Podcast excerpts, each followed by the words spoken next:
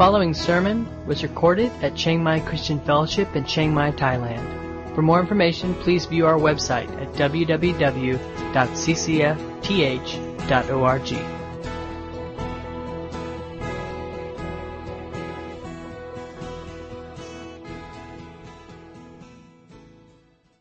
Um, as Christians, we we're not sinless, but we ought to sin less, right?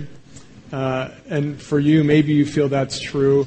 Honestly, sometimes I, I wonder, you know, if I really sin less. Part of the issue is that as we grow in Christ, we become more aware of what sin is. So things that before I never would have dreamed of as being sinful, I, I now know are dishonoring to God. So the, the list gets longer, so to speak. Uh, but at the same time, uh, you know, it seems that uh, I still battle every day with sin. And uh, I remember being younger, looking to age 50, 60, 70, and I thought, you know, old people probably just really don't struggle with sin. Uh, that I'm getting to be an old person. I realized that's just not true. And I've counseled with people much older than me who've talked about just the pressure and intensity of the same temptations throughout their life. Uh, we are set free from sin, and praise God, there is grace. Uh, and the good news is that whatever, wherever we fail, wherever we fall short, wherever we sin, uh, as it says in Romans uh, uh 5, chapter, verses 20 to 21, God's grace is sufficient. His grace, where sin increases, His grace increases more and more. Uh, but Paul asked the question in verse 1 of chapter 6 Does that mean we can just keep going sinning and not worry about it? And in chapter 6, 7, and 8, he really answers and deals with that question. Sure, we've been saved, we've been forgiven, but does that mean we just keep going on living our life sinning? Well, uh, obviously, we all know that can't be, that there has to be some change. And so Paul carefully explains uh, how that change takes place and what it means to walk in a new kind of life. And a key term that really rules through these three chapters is in the end of verse 5 where it says, God's law was given so that all people could see how sinful they were. But as people sinned more and more, God's wonderful grace became more abundant. So just as sin ruled over all people and brought them to death, now God's wonderful grace rules instead. And so what we're really talking about in these three chapters is what it means to be ruled by grace and what effect that has on our sinfulness, on our desire for sin. And so Paul picks the discussion up, uh, and we'll read down verses 1 through 6 in chapter 6. He said, Should we keep on sinning so that God can show us more and more of this incredible grace? Well, of course not. Since we have died to sin, how can we continue to live in it? Or have you forgotten that when you were joined with Christ Jesus in baptism or conversion, we joined with him in his death? For we died and were buried with Christ by baptism. And just as Christ was raised from the dead by the glorious power of the Father, now we also may live a new kind of life. And we looked last week and talked about kind of the broad picture of what that looks like. That on the grand scale, what God is talking about, or what Paul is talking about here, is not so much the small specific sins that we fall into day by day, but there's a sense in which when we died with Christ and became new creatures in Him, we live a new kind of life where we long for relationship with God. That the chief sin all the way back in Romans chapter 1 was that they did not worship God or give Him thanks. That all mankind, excuse me, lives uh, alienated from God and doesn't want to be close to God. And what fundamentally changed when we came to Christ is that now we long for relationship with God. So the big picture for us uh, should certainly have changed. And if you're a person who calls yourself a Christian, but honestly you don't care anything about God, you never long to worship or follow Him, there's nothing about you that, that is drawn to relationship with Him, uh, then you would question or wonder, have you really come to Christ? but the reality is that uh, if we have come to Christ, that uh, that old person that that wanted nothing to do with God died, was crucified with Christ, and now we are alive, awake to Him. And so for all of us, no matter what specific daily sins we struggle with, no matter what habits of sin we find ourselves falling into, there ought to be a fundamental shift inwardly of who we are in relationship to Christ. That some part of us longs to know Him and worship and love Him. And so we show up places like this on Sunday morning and we sing praise songs. Uh, not just because we like the music. If we did that, we'd go to, you know, a Sting concert or whatever your favorite band is. I don't know. Uh, we do it because we love and honor and worship God, because we want to connect with Him. Uh, but then as we go through the rest of the chapter, the, the truth is that while that is true, it is also true that there is something in us uh, that needs to change in relation to those daily specific sins. Uh, in other words, the habits that we uh, practiced before we came to Christ, the things we are tempted by, needs to change, and uh, we should be ex- uh, we should be sinning less. Right? Um, so how does that happen? Well, Paul's going to explain at great length how that happens, uh, and it's really important as we as we launch into this. We're going to look this week at one side. Next week we're going to look at another side, but the two sides are this. The first side and most important side is what God has done to break sin's power in our life. Right?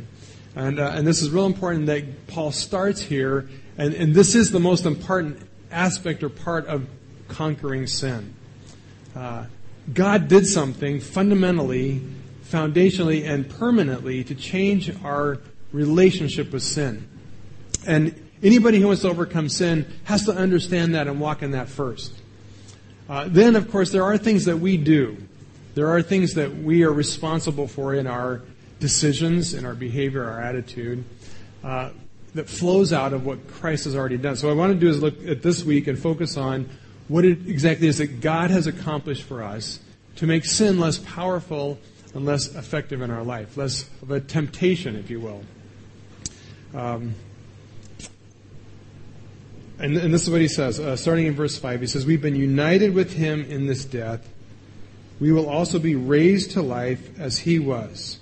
We know that our old sinful, sinful selves were crucified with Christ so that sin might lose its power in our lives. We are no longer slaves to sin. For when we died with Christ, we were set free from the power of sin. And since we died with Christ, we know we shall live with him. We are sure of this because Christ was raised from the dead, and he will never die again death no longer has any power over him. When he died, he died once for all to break the power of sin. But now that he lives, he lives for the glory of God. So, what does that look like in our own life? Uh, well, there's some key terms and words here, and one of the reasons we're going to get kind of bogged down in verse 6 is we need to be clear about what these words mean. And uh, throughout uh, recent history of the church, there's been a lot of interesting teaching about what died, uh, what what that means, um, what these parts of our being are that somehow have died, have re, re, re, uh, been made new. So let's look at, at verse six and, and uh, roll up close and personal. Uh, it says that we died to sin. Okay, we died to sin. Uh, how many of you feel dead to sin? You don't have to raise your hand. Think about it. How many of you feel dead to sin? Well, honestly, I don't feel that dead to sin. Uh, some sins I feel quite dead to. Some sins still have great appeal and lure for me. Right? Uh, some sins still feel uh, quite intriguing to me. I still get tempted. Surprise, right? And probably all of us do. We get tempted by something. There are things that can hook us and could easily drag us away into what we know to be sinful, wrong against God. But, but Paul says here that we've died with we've died to sin. Well, what exactly does that mean? Well, let's look carefully at the verse. He says, specifically, in verse 6, he says, We know that uh, our old man, our old man, literally, was crucified with Christ. Well, what exactly is this old man uh, who was crucified with Christ? Well, you may have some, some translations actually translate it this way. They call it the old nature. And for a long time, that was kind of a common teaching and belief that um, that you know we receive from Adam a sinful nature, that uh, we were born into sin, which means There's something in us that drives us to sin, a nature, a characteristic, a character flaw that longs to do evil. And that when we died, that old nature was crucified and is no longer in our life. And so we no longer have that nature. Uh, we have a new nature that now just wants to please and serve God. Uh, the problem is, the Bible never uses those words. Nowhere in Scripture does it talk about what was crucified, what we were before, as being simply a nature. And the, the second problem is that when we sin, it's not our nature that sins. It's all of us that sin, right? Uh, when I sin, when I do something uh, wrong, it's a joint effort. all of me participates, right? Uh, my hands don't go off and steal things by themselves, and my mind go, "Oh my goodness, I had no idea." Right? All right. My will doesn't go. You know, I really didn't want to, and the hand just leaped off and grabbed that stuff and took it, and I was screaming the whole time, "No, don't!" Right? That doesn't work that way. We're whole beings that work together as a as a as a unit, right? And it works more like this: my mind, my eyes see something I want, and my mind goes, "Wow, that's way cool." This is me. This, by the way, was me when I was in about seventh grade. Uh, that's way cool. I would love that big, gigantic chocolate bar that's the size of a suitcase, right? And uh, and I would start. My mind would start thinking, you know, you could have that. And another part of my mind says, yeah, but I don't have money. And the other part of my mind says, that's okay, no problem. You can just steal it, right? And then my will goes, ooh, yeah, I, I think that's a good plan and my will gets involved, and my thoughts get involved, and my eyes get involved, and then all of a sudden my hand just reaches out, grabs it, choo, sticks it in my pocket, and I walk out the door, right? It's a joint effort, right? All of me is complicit in what, given my sin nature wanted, all of me joined in readily and said, yeah, that's a good idea. So the old self is really all of us, okay? The old self is all that we used to be in Adam before Christ. It was all of the what made up who we were. Um, so, so what does that mean? Who, who was I in Christ? Well, we are made up of all of our parts, our thoughts, my mind, my ideas. So it's my ideas, my perceptions, my fantasies, my dreams, right? And what I was in those things before Christ was very self-centered. My thoughts were full of lies and deception. Uh, my thoughts were full of envy and jealousy and hate, right? Uh, my thinking was idolatrous in that I, I either made up God in, in my own image, I conceived of a God the way I wanted him to be, or if the God of the Bible was so far off I couldn't accept that, I would create other gods, other things to worship and serve and follow, right? So that's, that was my old mind, my old thinking. Uh, I, I was a will. I had uh, um, the plan and purpose, the intention to do things on my own. I made my own choices. And I set own pur- my own purpose and direction for my life. And before Christ, what that meant is I was stubborn. I was extremely independent. I didn't want to depend on anybody else. I wanted to go my own way. And most of all, I want to be in control of my own life. I did not want God, my parents, authority, anybody ultimately telling me what to do. Right? Our will wants to be firmly in control of our own existence. Uh, and, and as a result, we are absolutely un, unbending and unyielding to the will of God. Right? In fact, that's one of the big obstacles with many people coming to Christ. They don't want God governing their life, right? And we know that to come to Christ, we uh, that has to die, and we have to get a new will that's willing to bend to, to bow to the will of God. Uh, I am made up of my affections, my heart, the things that I love, and how I feel about the things that I love, and how I need to be loved. Uh, what that meant in the old man was this. What I love more than anything else, besides chocolate, was myself. Okay, so myself even ranked outranked chocolate, actually. Uh, we love ourselves above everything, above everyone and every, every, everything. Uh, I'm driven by my need to, to receive and be loved. And uh, people would say, well, yeah, but before I was a Christian, you know, unsaved people do lots of good things. I know some very benevolent, generous, loving people who don't know Christ. But the truth is, if you could, which only God can do, trace the motives all the way through, before Christ, all of our loving and giving had strings attached. It always has strings attached. right? Sometimes it still has strings attached.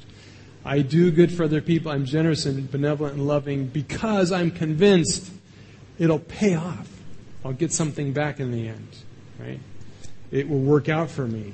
People will love me if I love them enough. I'll get something back. So that was the old me, right? That's who we were. And Scripture says clearly that this old man, this old person, was crucified with Christ, was nailed to the cross with Christ. Uh, well, what does that mean? Uh, when Jesus died, we know that he hung on the cross, and the Bible says that he took on himself all of our sins. That through his death and sacrifice, he purchased our forgiveness by paying the penalty for our sin. Uh, and we all see that as kind of the core, well, I hope we see that as the, the core of the gospel. That, uh, that the most significant thing God did to bring us to himself was to send his son to die to pay the penalty for our sins.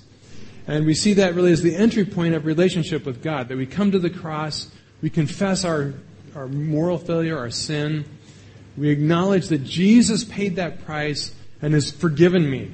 So I'm washed, cleansed, and, and washed and cleansed, and as Paul says up in chapters 1 through 5, we're now justified. We are in right relationship with God through the cross and through Jesus' gift. Uh, but here, Paul adds another dimension or element of what Jesus did on the cross.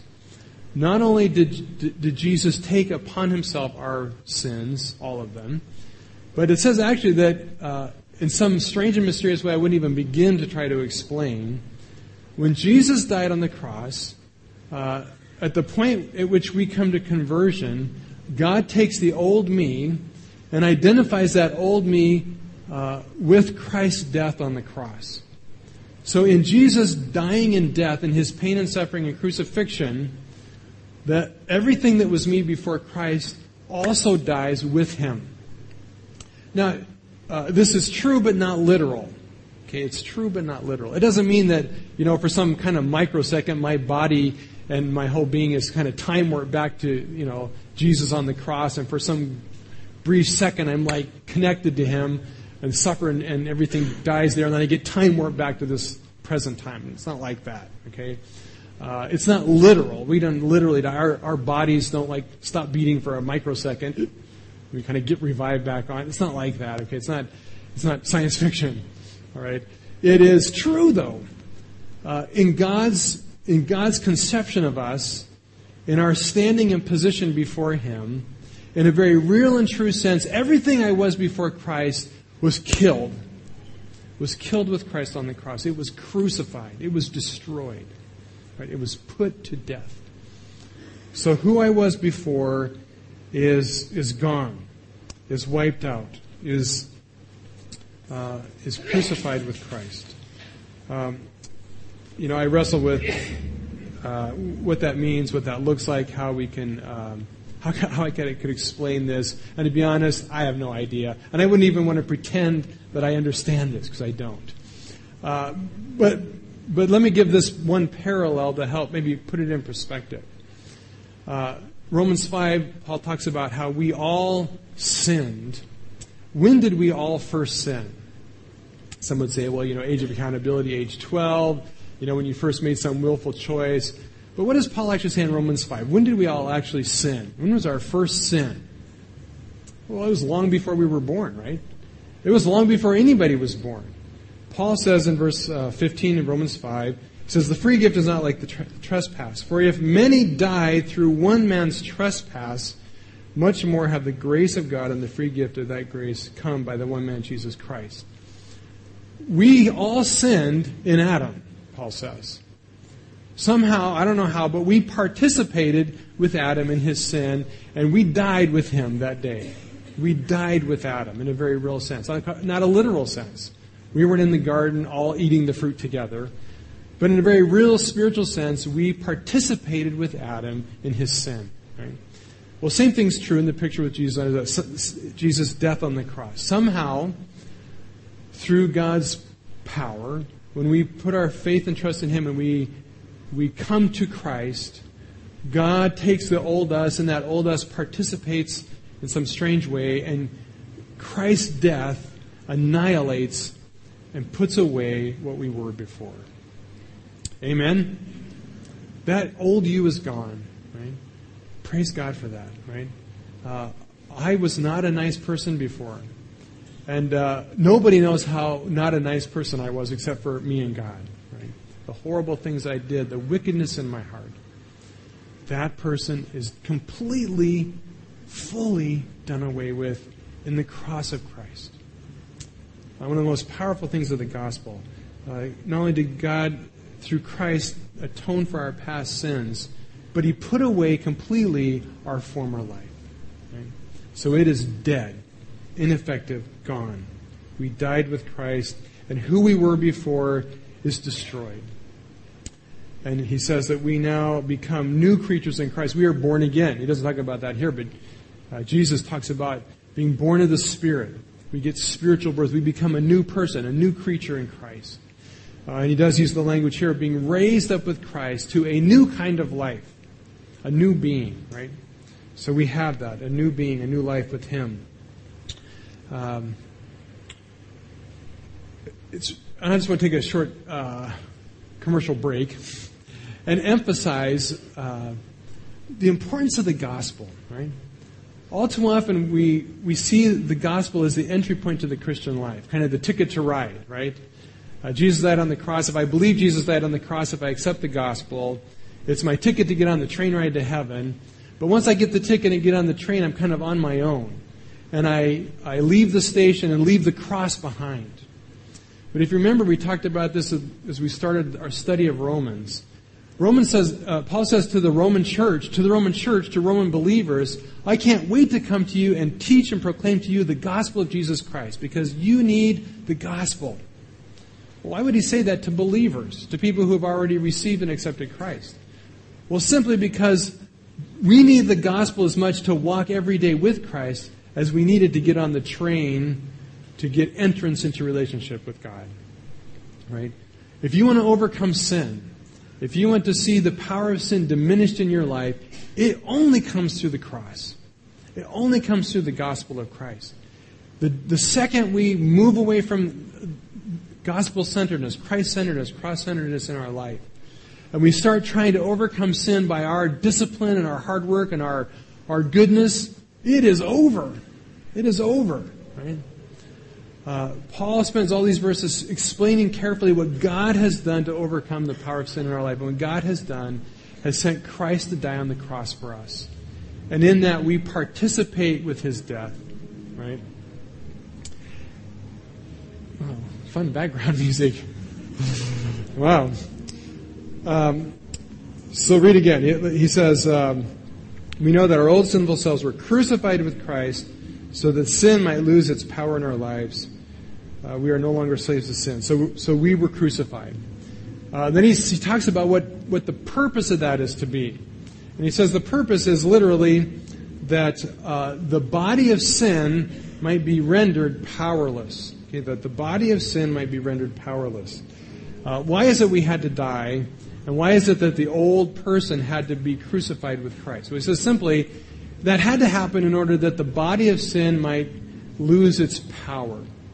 Well, then the question is okay, well, what is this body of sin? What is this? Of course, the most natural explanation would be that it is our physical body. That uh, the body we, we have, we live and breathe with, is our body of sin. Uh, there's a dangerous road to go down here, though. Uh, the Greeks and uh, a lot of other Gnostics and other heresies believe that uh, in, in, dualism, you know what dualism is? It means there's two sides. Uh, one is the world, physical, fleshly side of life, and then there's the soul or spiritual side. And the Greeks and other Christian groups like them had this idea that the, the physical side is evil and the spiritual side is good. Buddhism kind of has this idea as well. And, the, and true redemption means fleeing from the physical and escaping into the spiritual.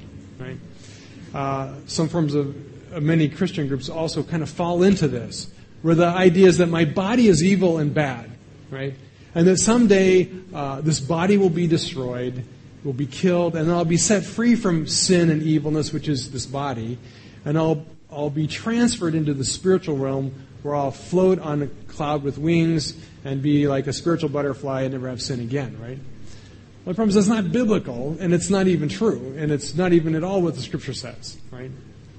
Our bodies were created by God, uh, Genesis chapter 1, and it was good. It was good, right? Our bodies are good. Uh, when we die, we will be resurrected in new bodies, right? There's nothing inherently sinful about our body in itself. So then, what does he mean by the body of sin? well, uh, I really think what he what he means here is just like the old man is really the whole of who we are, uh, body, soul, mind, spirit.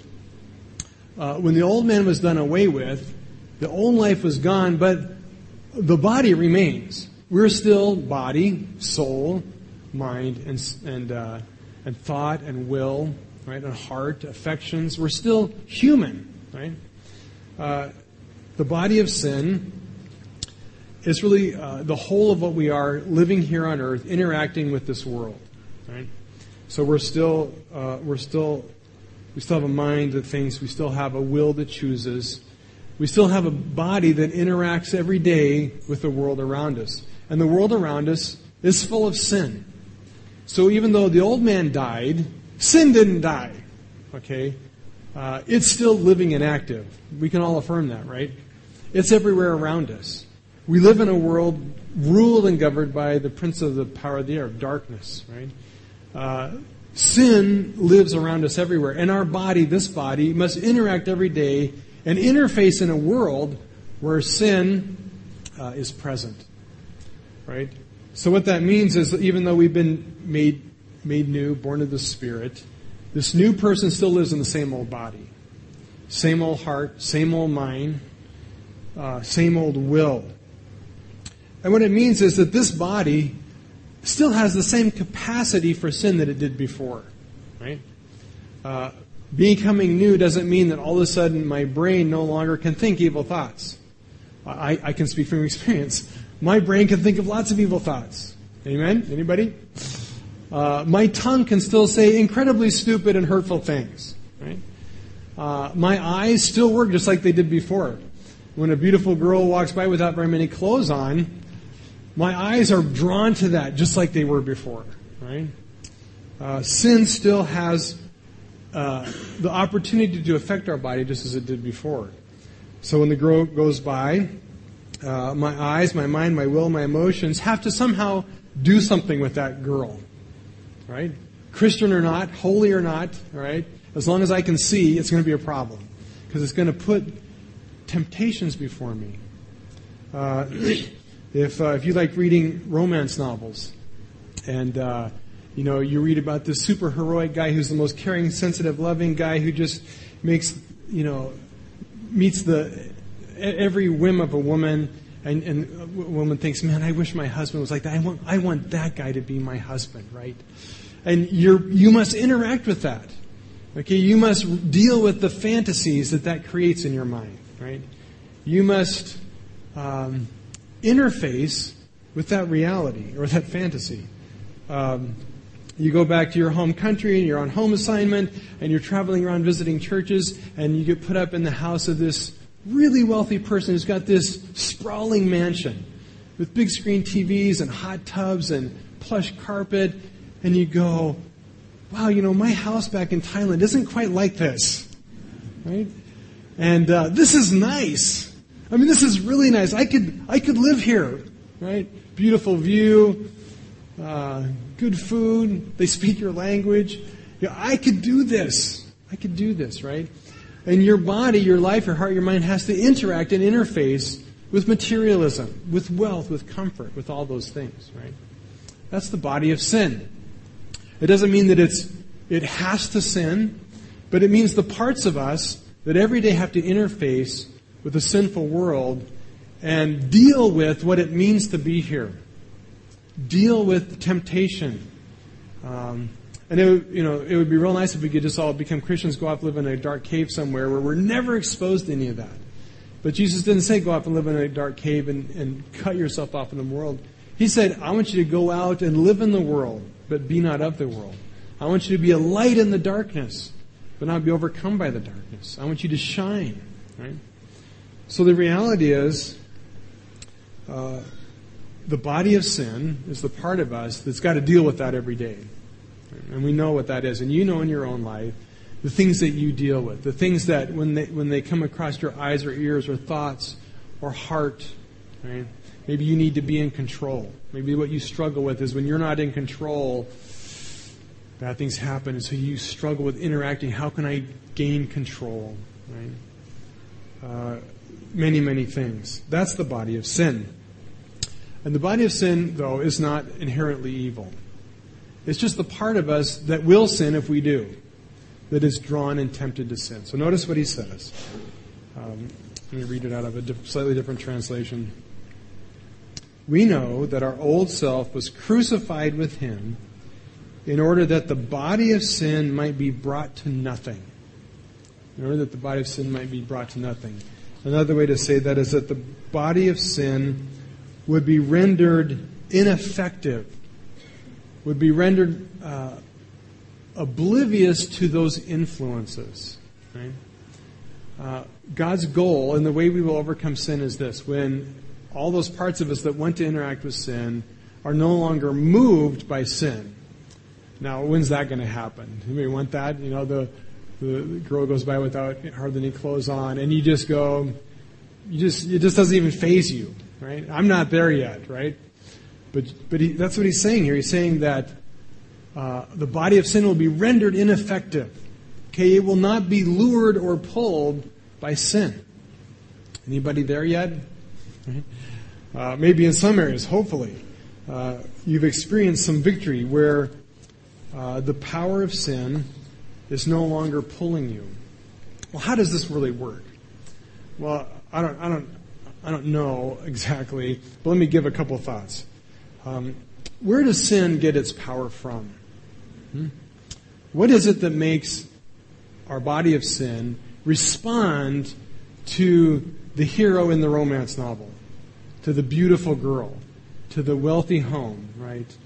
Uh, to these things that we're drawn to. Where does it get its power? Well, obviously, what we hope will happen is that these things will make us happy, right? We're convinced that uh, our life is pretty good, but we're missing out on something. This is Adam and Eve in the garden, right? Satan came along and said, You know, life's good. You got all the fruit you want, except one. You know, God's holding back.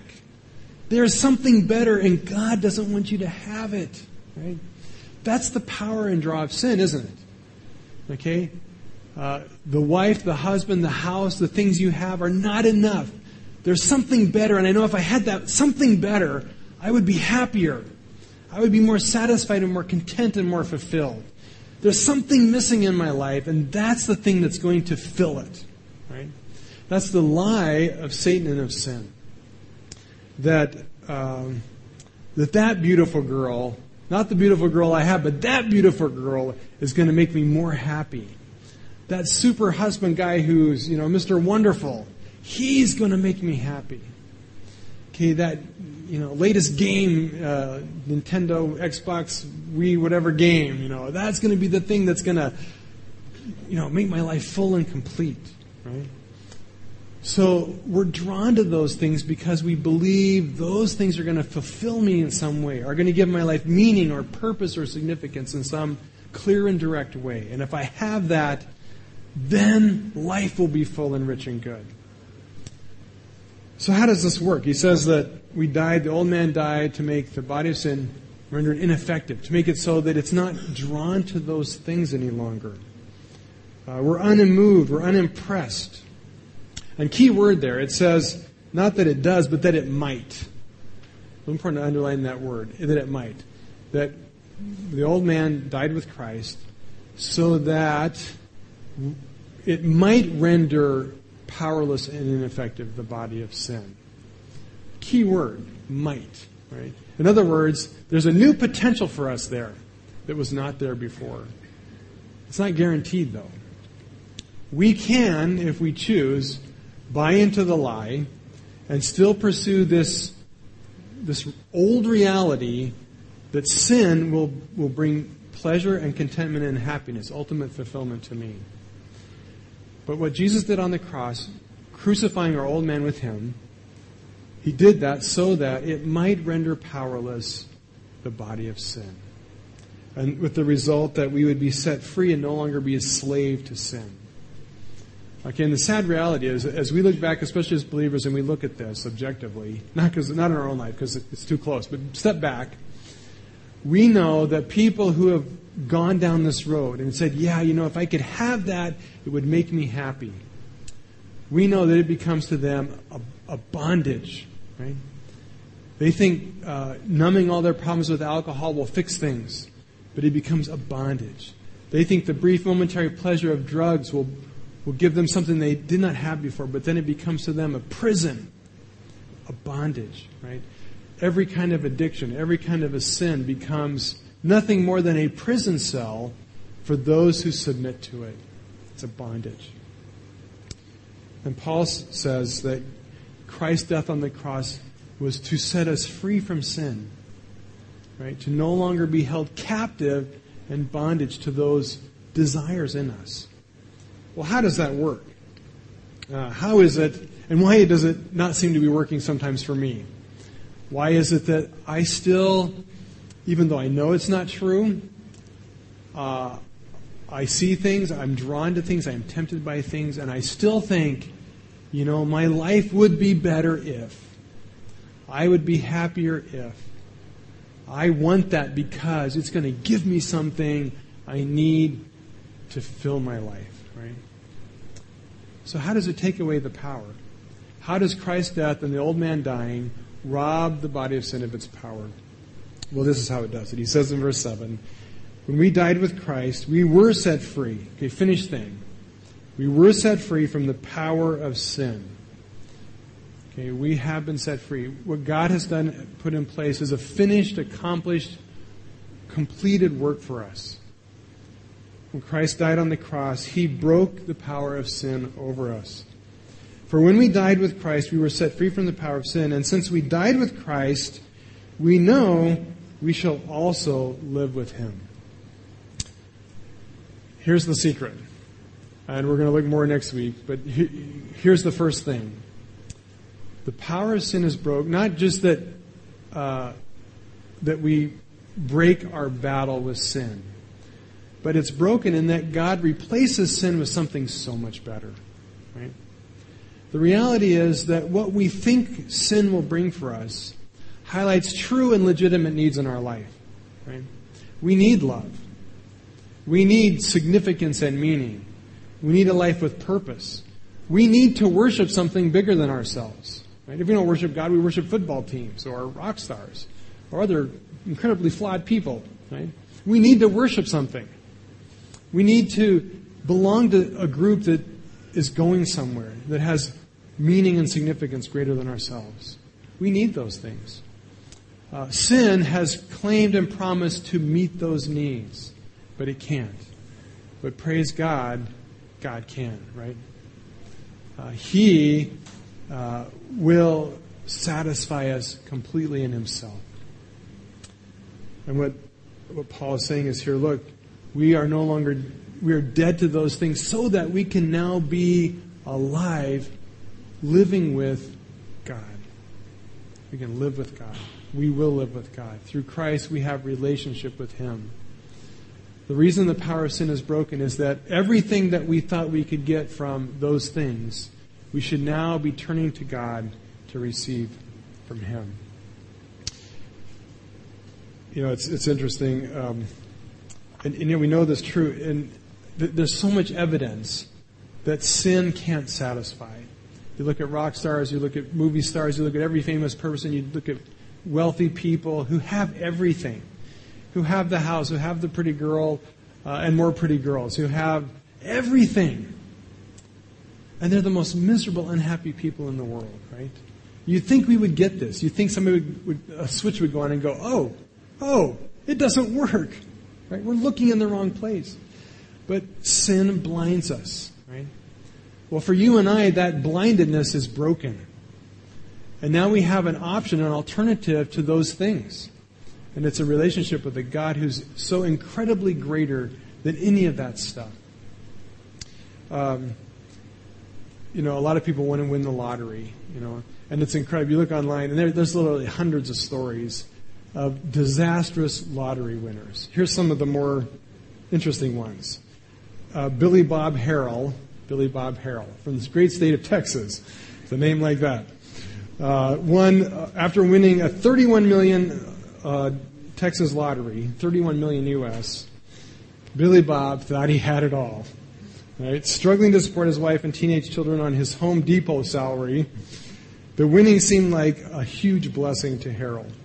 In 1997, he and his wife celebrated in their living room after finding out they'd won the jackpot. Two years later, unable to take the pressure of constantly lending, lending money to his friends and lamenting the strained relationships in his family, Harrell shot and killed himself in his, in his bedroom. Right? It didn't work. It didn't work. Another couple, Keith, uh, Kenneth and Connie Parker, happily married for 16 years. Kenneth uh, um, and Connie quickly watched their marriage disintegrate months after they won a $25 million jackpot. According to NBC, ABC News, Kenneth's wife turned cold, kicked him out of the condo they had bought, and told him she was keeping all the money. It was a rather abrupt ending to what seemed to be a strong marriage. Right? Uh, last, uh, last one. Michael Carroll, uh, after winning 9.7 British, 9.7 million British pounds, about 15 million dollars, thought he would be set for life. Reportedly angry at his life of excess, his wife Sandra left Michael about a year after when, uh, after he won the jackpot and took their baby Brooke with her. Uh, now, eight years later, Carroll has squandered all of his earnings on drugs, gambling, and prostitutes. He is now just as poor, if not worse off than he was when he started. Right? It's bondage. It is bondage. Right? Sin cannot make you happy. Praise God, He's broken that addiction but the break doesn't happen until we replace our desire for those things and redirect it to life with God. Right? The reason, the reason we, we do not win with sin is this. We think the battle is only with sin itself. We think that if we can stop this bad habit, uh, if we can cut off this uh, sin that's constantly plaguing us, if we can get control of our temper and our lust and our pride and our selfishness, that, that that's all there is to it. You can't. You can't, right? Because the body of sin, who we are as a person, has to interact with those things every day. And we're hungry people, hungry at many levels? We must be filled and satisfied. See, the problem is, isn't in the filling and the satisfying, it's where we go to get filled. Paul says, now we are free to live with God. Through Christ, through the cross, through the daily work of Christ putting to death our old person. We now have a new potential for relationship with God. So what it means is this. When I, you know, when I see a pretty girl and I start thinking, man, that would, that, I got to have that. I got to have this wonderful Superman guy, right? I got to back up again and say, no, that's that's the old me, the old me that died, right? That's no longer how I live life. What I need is intimacy with God the Father. That's what my heart longs for. But I'm convinced that most of our sins really point to what's lacking in our relationship with God, our intimacy with Him really having a lover in God Himself who, who adores us, right?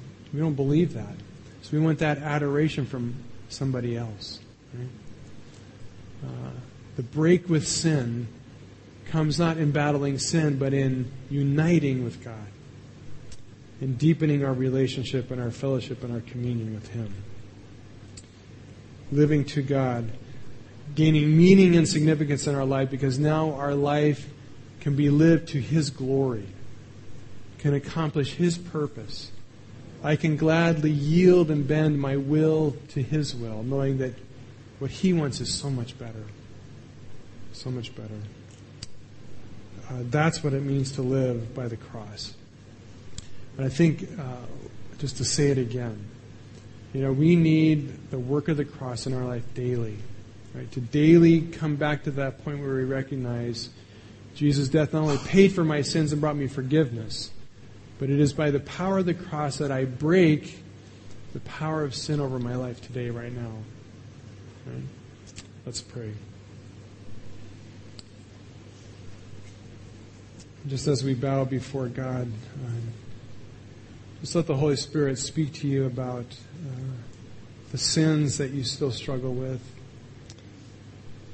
And it's just great to know that, that God doesn't want to pound you over these things. He doesn't want to beat you up over them. Uh, he doesn't want to make you feel guilty. His desire is just to set you free from them.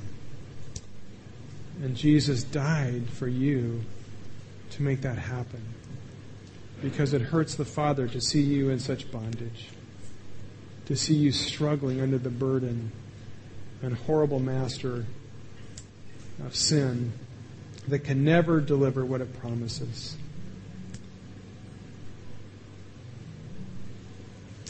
And as you think about those sins, those things, those struggles in your life, just ask God, God, uh, there's a need behind that. There's something I need that only you, as my loving Heavenly Father, can fulfill. Lord, show me how to see those needs met in Christ. To see you satisfy the deepest longings of my heart with your presence, with your love, with your mission and your purpose. Lord God, we thank you so much that you are a God who loves us. And uh, you have forgiven all of our sins, and we live under grace. You don't condemn us. You don't beat us up when we fail. You love us and you forgive us. But you so long for us to be delivered, to be living free from sin, uh, to be living in beautiful intimacy and oneness with you. Lord, please draw us to yourself, we pray, in Jesus' name. Amen.